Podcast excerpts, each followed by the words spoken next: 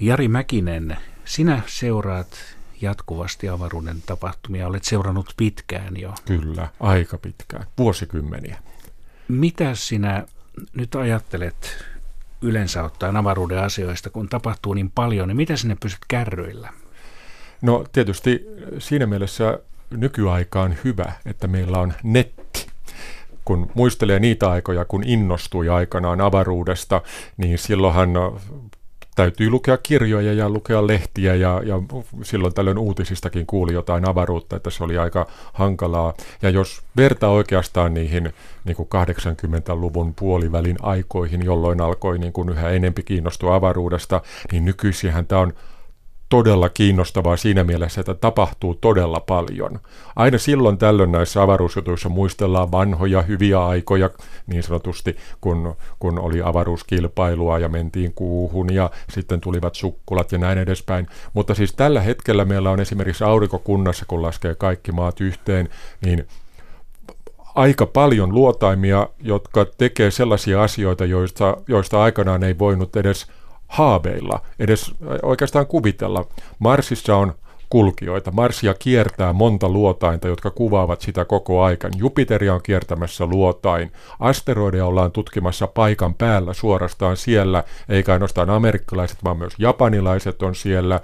Venusta tutkitaan, Merkuriukseen on menossa luotain, ja sitten on tällaisia yleisavaruusluotaimia, jotka tutkii erinäköisiä kohteita. Siis on, on, on paljon erinäköisiä luotaimia pelkästään jotka ovat tällä hetkellä menossa, ja se on, niin kuin kauniisti suomeksi sanotaan, business as usual, eli siis sieltä tulee tietoja koko aika, ja, ja, ja aikanaan se oli ainoastaan vain pikainen ohilento, ja, ja siinäpä se oikeastaan oli. Ja jos ajatellaan tähtitieteen puolta, eikä pelkästään niin kuin tällaista avaruuslentämistä, niin meillä on suuria teleskooppeja, jotka tekevät sellaisia havaintoja, mitä ei voinut edes kuvitellakaan aikaisemmin. Eksoplaneettoja löytyy ellei nyt ihan päivittäin ja aikanaan mietittiin, että onko niitä edes olemassa. Nyt tiedetään, että planeetat toisten tähtien ympärillä on oikeastaan aivan tavallinen ilmiö. Ne on, no vähän sitä aikaisemmin ajateltiin, mutta ei ollut mitään tietoa siitä.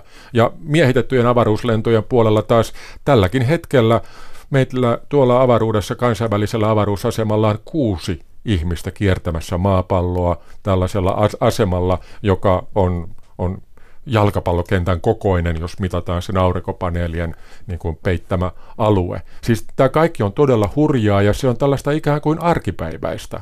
Oikeastaan tässä on se ikään kuin dilemma, kun koittaa kertoa, että mitä kaikkea avaruudessa tapahtuu. Ihmiset sanovat, että eihän siellä nyt ole mitään jännää.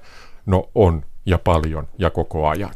Sinun toimittamiasi tiedeykkösiä löytyy Yle Areenasta ja uh-huh. muun muassa teit kuu-asioista 50 vuotta kuulennosta. No kesällä tämä kesällä. oli kovasti, kyllä. Ja sieltä löytyy monenmoista. Uh-huh. Voitko sanoa jotakin tärppejä äkkiseltään?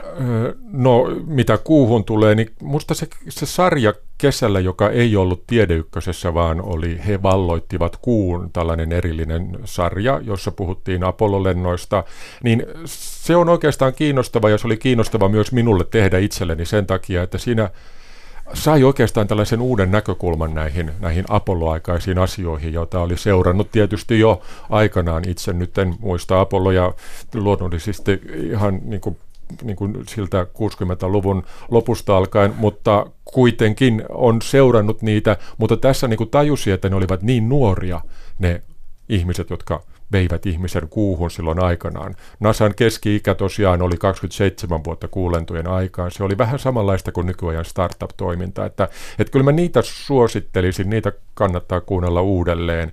Ja, ja nyt esimerkiksi on teleskoopeista, kun puhutaan kaukoputkista. Tässä syyskuussa tuli yksi tiedeykkönen, jossa, jossa kerrottiin näistä onhan siellä kaikkea. Ja lisäksi tietysti ei pelkästään avaruutta, että et arkistoista sieltä löytyy muun muassa keväällä tehty ohjelma hävittäjähankinnasta, että et vähän toisen näköinen näkemys sit siihen, että millaiset hävittäjät Suomelle pitää hommata aikanaan ja minkä takia. Ja teknisestihän se on ihan kiinnostava asia myös. Lentäminen on jännää. Siihen varmasti palataan vielä joissain ohjelmissa, että ei pelkästään avaruutta.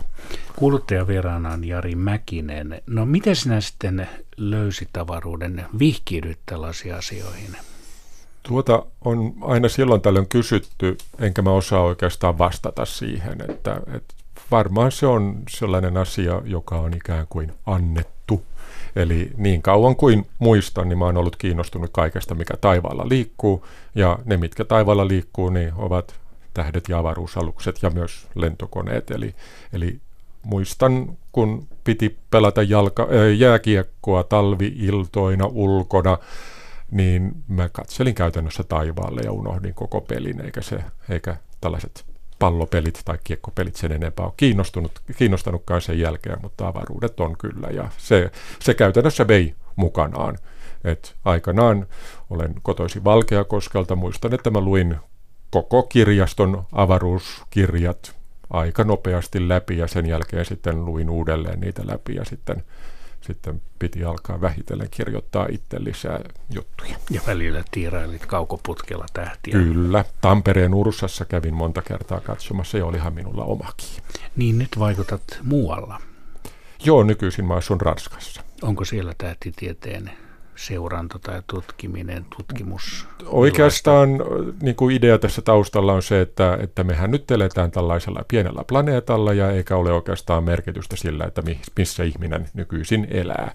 Että aikanaan opin, opiskeluaikoina asuin vähän aikaa Ranskassa myös ja sen jälkeen sitten olin pitkään täällä Suomessa. Sen jälkeen käytännössä se oli tämä yleisradio, joka mut sieltä Ranskasta aikanaan opiskeluaikoina toi takaisin, kun silloin sai ruveta tänne tekemään ohjelmia, mutta, mutta nyt, minkä takia mä oon siellä, niin käytännössä se tuli sen takia, että mä olin vähän aikaa töissä Euroopan avaruusjärjestössä, ja sieltä sitten kun lähdin pois, niin mietin, että jäädäkö sinne Keski-Euroopan puolelle vai tulla takaisin Suomeen, ja näitä toimittajan hommia nyt pystyy nykyisin tekemään niin hyvin joka puolella, että sillä ei ole mitään merkitystä, missä on. Ja valitettavasti Suomessa on sen verran vähän näitä avaruus- ja avaruuslentämisaiheita, että minun kannaltani on parempi olla siellä, missä jutun aiheet ovat, eikä niinkään sitten asua täällä Suomessa, mutta kiva täällä on käydä.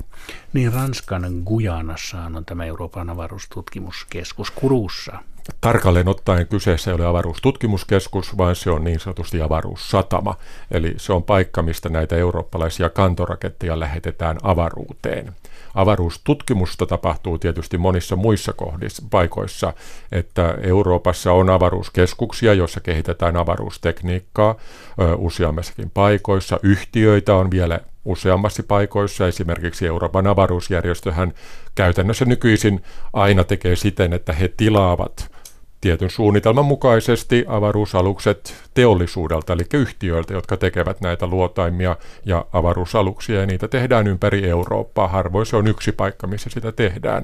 Ja, ja mitä taas tulee avaruus, avaruuden tutkimiseen, niin siinähän ei ole, avar, ei ole Euroopan ö, ö, Euroopan avaruusjärjestöä, vaan siinä on Euroopan eteläinen observatorio-niminen organisaatio, joka on vähän samankaltainen, mutta tähtitiedettä varten, ja heidän teleskooppinsa taas, niin kuin nimi sanoo, on eteläisellä pallonpuoliskolla Chilessä. Eli, eli näin Eurooppa on ikään kuin levittäytynyt vähän eri puolille, mutta täällä Euroopassahan tapahtuu myös hyvin paljon, ja toki myös täällä Suomessa, että eihän tämä mitään niin kuin autiomaata avaruuden tutkimisen suhteen ole. Tähtitiedettä täällä on turha tehdä, koska kelit ovat sen verran huonot, eli käytännössä havaintoja mennään tekemään muualle, mutta avaruustekniikkaa toki tehdään täällä Suomessakin, ja lisääntyvissä määrin, että Suomihan on tämän niin sanotun uuden avaruuden ikään kuin voisi melkein sanoa pieni suurvalta, että täällä on innostuttu näistä pikkusatelliiteista aika paljon ja tänne on tullut aika nopealla tahdilla yhtiöitä, jotka tekevät itse satelliitteja ja näistä yksi ICE-niminen on ö, kirinyt jopa ihan maailman maineeseenkin nyt, että heillä on jo neljä satelliittia avaruudessa, mikä on itse asiassa aika hurjaa.